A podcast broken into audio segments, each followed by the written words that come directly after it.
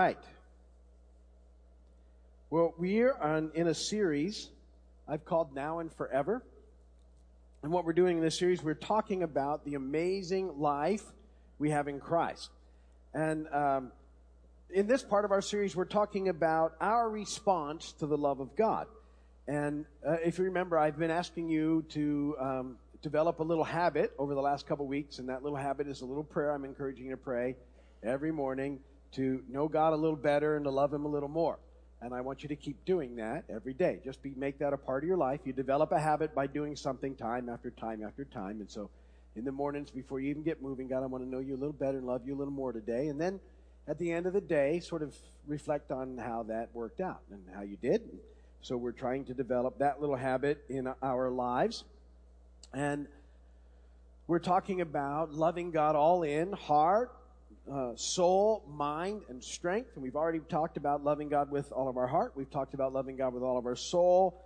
Today we're going to be talking about loving God with all of our mind. So that's where we're heading. And uh, that's the intro transition, always a bad joke or a thought or something in the mix. Uh, I dislike people who use big words just to make themselves look perspicacious. That'll be funnier when you look up perspicacious later on. No, Alan, my wife said no, it won't. Oh, there's this new diet. I don't know if you heard about it. It's called the garlic diet. You don't actually lose any weight, but your friends think you look skinnier at a distance.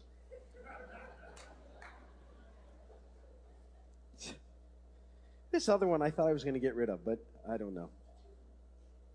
Very funny, Scotty. Now beam down my clothes. Is that wrong?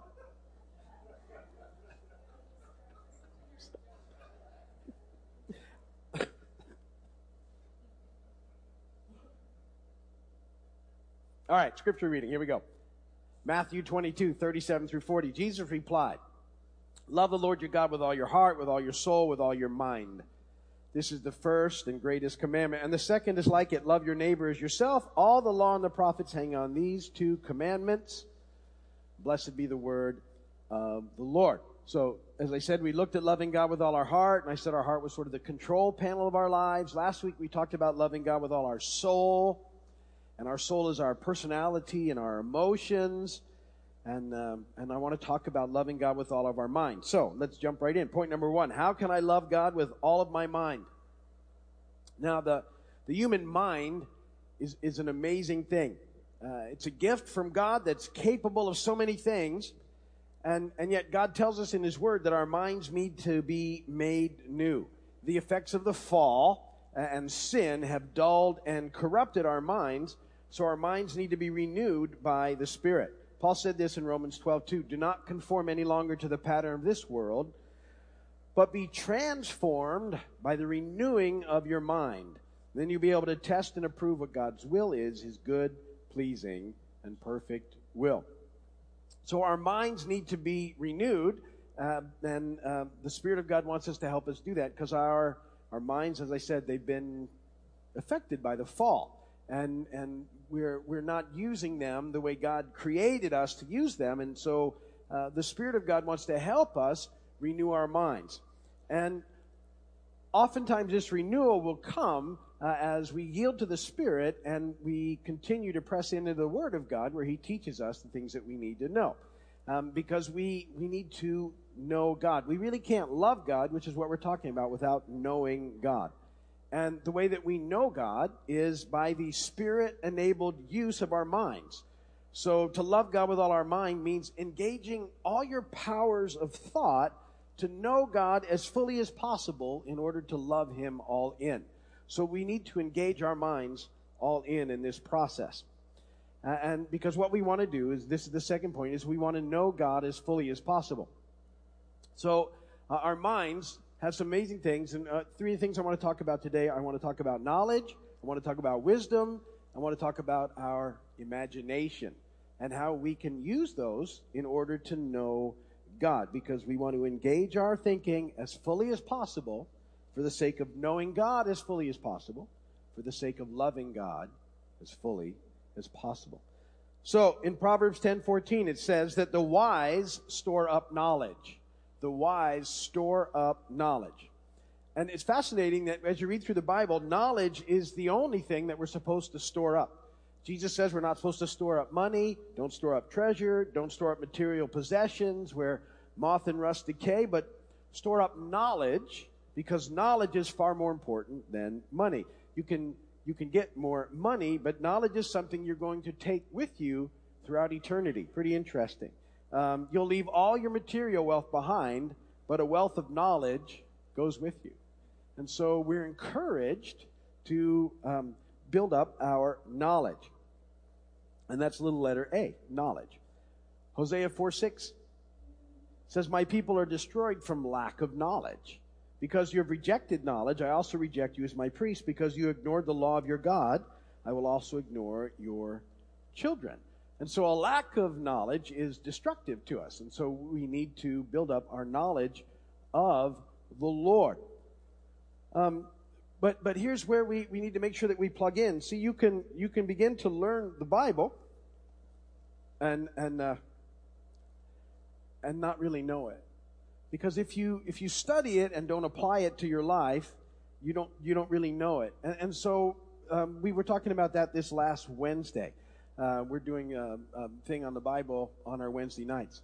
And that, that you know anytime that you study the scripture you want to make sure that you're asking the holy spirit how to apply it to your life. How does this apply to me? How can i use this in my life? Because this this book is god's knowledge to us on how we're supposed to be living this life.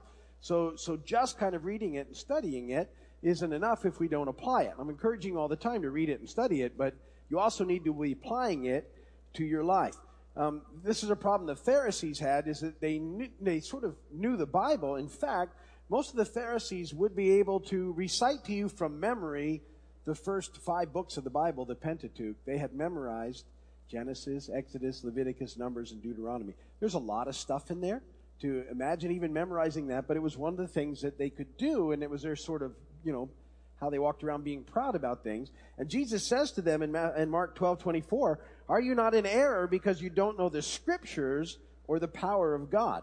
It was a huge rebuke, but um, what Jesus is saying is that their problem is they, they don't know the scripture. They've memorized the scripture, but they don't know it. They haven't applied it to their lives. They haven't, you know, pressed in to take that knowledge that God gives us and have it begin to transform us and renew us in the process. So, so we need to um, we need to be studying and reading the Word of God, and we need to be applying it to our lives. That's where knowledge comes from. Well, we also need wisdom. And that's little letter B. Uh, wisdom is found in seeing life from God's viewpoint. So as we begin to know about Him, as we study the Word and press into His Word and apply the Word, um, we, we hopefully then begin to see more like God sees. Uh, we get His perspective. I call that a throne room perspective. We get out of the little circle of life that we sort of put ourselves in and we realize that we're living in a much bigger story. And that's where wisdom comes in. Um, knowledge is knowing, you know, what God does, and wisdom uh, and is about the perspective of why He does the things He does. Had a young man here last night, and he came up to me after the message. He said, "Well, that was good." He said, "But I, I know something else about knowledge and wisdom." I said, "What that?" He said, "Knowledge is knowing that a tomato is a fruit." Wisdom is not putting it in a fruit salad. I thought that was pretty good. So, uh, wisdom and perspectives are knowing why God does what he does. And, and again, as we get to know him more, we have to press into that. Isaiah 55 8, For my thoughts are not your thoughts, neither are your ways my ways, declares the Lord. So he often does things differently than we might, which is a good thing. Um, and so the more that we know about him and the more that we press in to know him, um, we also begin hopefully to see, you know, more about why he does the things he does. We get a throne room perspective. And so, you know, knowledge and wisdom, they happen in us as we spend time in the Word of God and we begin to press in and spend time with God in prayer and, and, uh, and just hanging out with Him and devotion and all those things so that uh, our minds are exercised in this whole process so that we can know Him more fully, so that we can love Him more fully. Another important component of this is our imaginations. That's C, our imagination. Uh, we have to let God develop our imagination because, uh, you know, what we have to do is we have to outthink and outdream the world for the glory of God. Not for our private good, but for the glory of God and the good of others. This is one of my famous, uh, favorite verses. Famous verses, yeah. I say that about a lot of verses. They're my favorites, but th- this is really a good one. Ephesians 3.20. Now to him who is able to do immeasurably more than all we ask or imagine, according to his power that is at work within us. Think about that. More than we can imagine, more than we can dream, infinitely beyond our, our prayers and our desires and our thoughts and our hopes. Um, you know, I often think that I'm a, I'm a fairly big dreamer, but God says, you know, think of the biggest thing that you can think of, and God says, I can do, outdo that. And, and I, I, I my thinking is that we often, um, we just don't think God can do things, and so we don't engage and press in in asking Him to do things or in, you know, uh, sort of getting out of the way so that He can do things. When this storm came, uh, right afterwards, and, and uh, I can remember being here uh, a few days after the storm, and we just patched the roof, and uh, there wasn't anybody back yet, really. Uh, there was no electricity, and, and there was no running water, and it was really hot. Uh, I don't know if you ever remember being really hot no way to do it. And so that was the situation. And I was um, just out in the parking lot, and some people had, you know, well-meaningly just dumped a bunch of stuff in the parking lot. That, and I'm like, well, it can't stay there. It's going to get ruined. And I was kind of tracking it into the building, thinking, what am I supposed to do with this? And I remember thinking, you know, how in the world do we come back from this mess? You know, and and uh, everybody's a mess, and things are broken everywhere. And I'm like, God, I'm, I'm just not sure what's, you know, what's going to happen. And I was kind of laboring with this stuff, and I put out a few tables, and I, I was tossing this stuff on tables, and I didn't know why. And in that whole process, I, uh, one of the things that I really felt, you know, that the Lord impressed upon me was this simple thing. He was just like, look, open the doors, get out of the way. And I was like, oh yeah? And that was it. That was really open the doors, get out of the way. Do you trust me in this? And he began at that point to do things that I could never imagine would ever happen here. I mean, uh, from that moment, it was like for a season the floodgates of heaven just opened up, and and um, supplies came pouring in for the community, and volunteers came out of the woodwork. Uh, from up and down the keys, uh, we had people showing up, and then from all over the state, and then from all over the country. Uh, for the next nine or ten weeks, we had volunteers coming in. Uh, uh, you know, I, I, told you over 3,000 volunteers that went through us to help the community around us, and so much stuff. I, yeah, I know. Yeah, the um, I don't know how you remember Vine Mart if you were here to experience Vine Mart. But for a while, it was all tables and stuff all the way down there. We're just filled with stuff on both ends of it because all this stuff had come in for us to give away.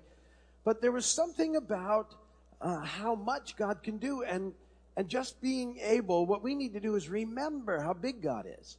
And, and then get our imaginations in line with that and our desires and everything for His sake. You know, it wasn't for our sake, it's for His sake. And, and so it's very important that we're, we're sort of remember what He's done and what He can do so we never limit Him by putting Him in some sort of little box that, well, He can't do anything in here. He can, and we need to be imagining those things. We, we need to engage our holy imagination for the sake of the kingdom of God.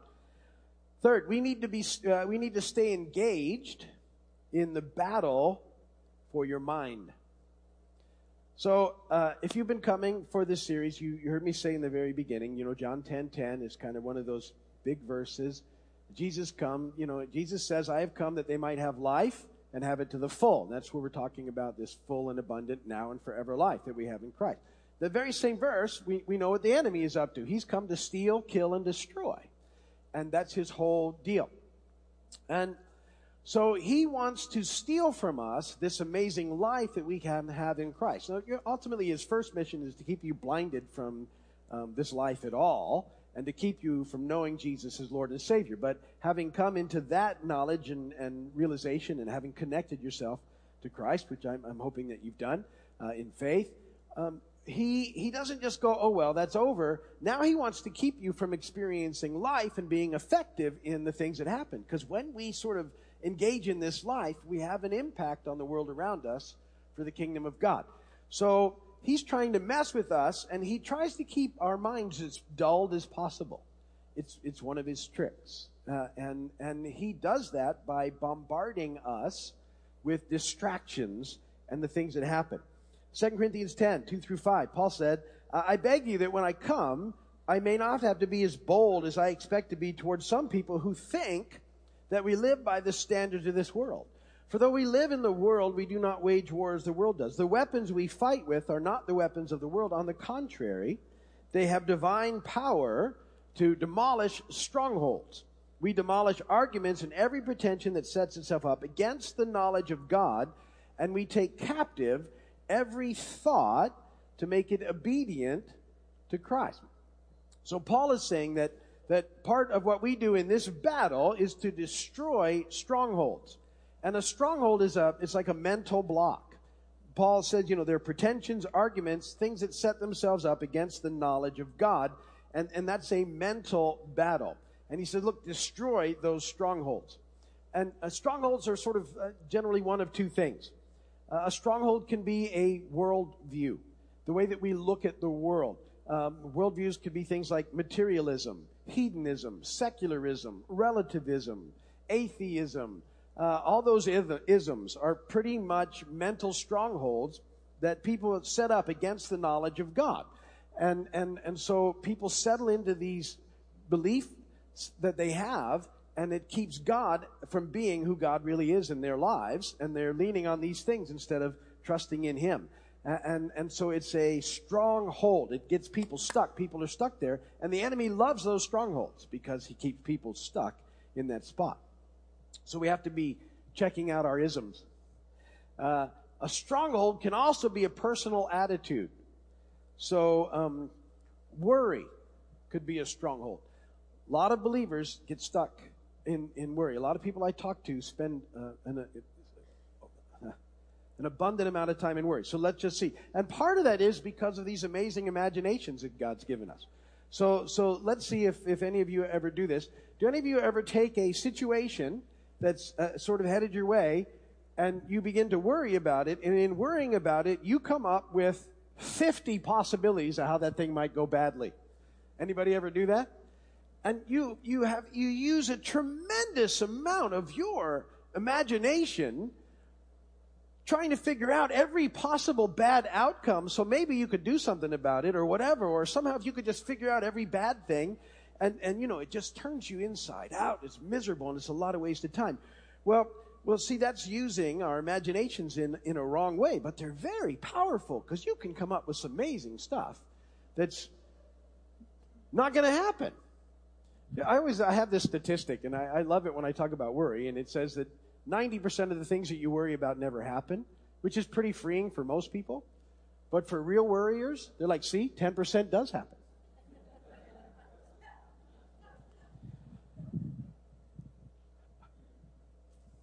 I have another stat. 85% of statistics that you hear in sermons and speeches are made up on the spot.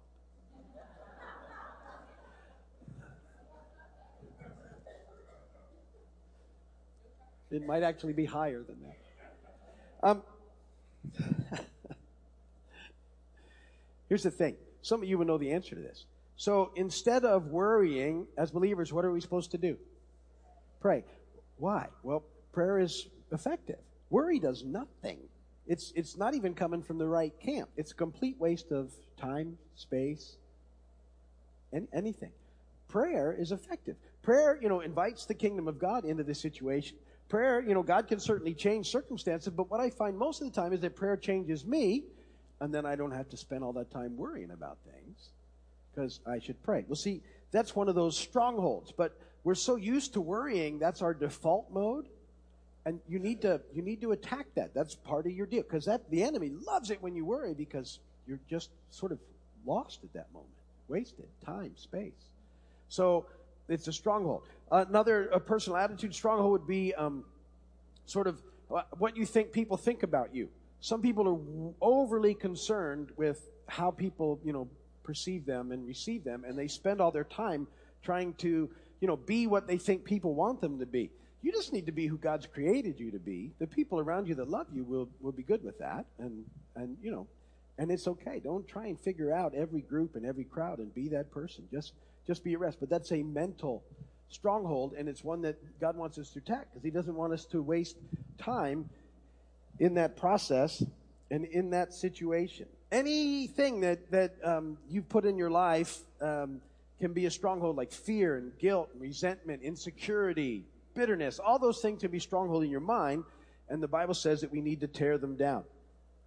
We take every thought captive to obey Christ, is what that passage says. And so, how do we do that?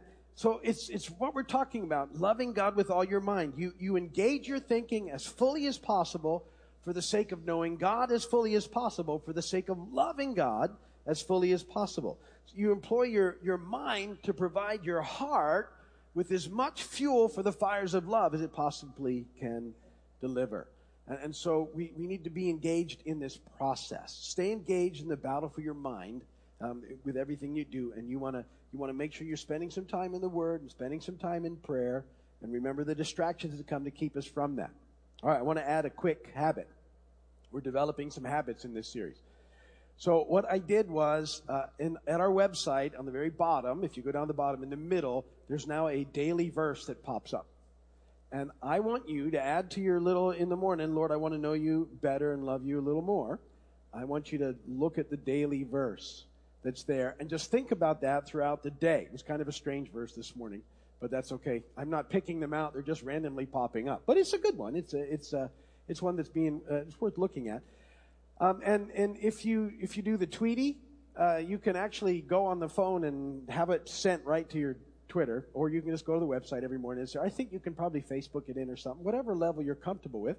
But, uh, but I had it right there on the website. I just added it. And I thought, you know, that's a nice little habit. All right? So just one verse every day, think about that verse. That's it. Just one little verse, just think about it. And and like throughout the day, just don't read it and go, "Okay, I did it." Think about it throughout the day. What does it mean? Does it apply to me? How can I apply it to my life? Does it change anything? And and think about that. I think it'd be cool to have a whole bunch of people thinking about one verse and sort of applying it to their lives. So that's on the site. So now two little habits I've asked you to develop, right? A little prayer every morning. Love God more, know Him better, add a little add a little Bible verse every day. All right, we're going to add some more next week as we talking about uh, loving God with all our strength. But that's where we're going to end it for today. Ministry team, those are here. When you head over the wall, people on the way over there are, are there to pray for you. If you need prayer for anything, then make sure you get it. Let me pray for you as a group.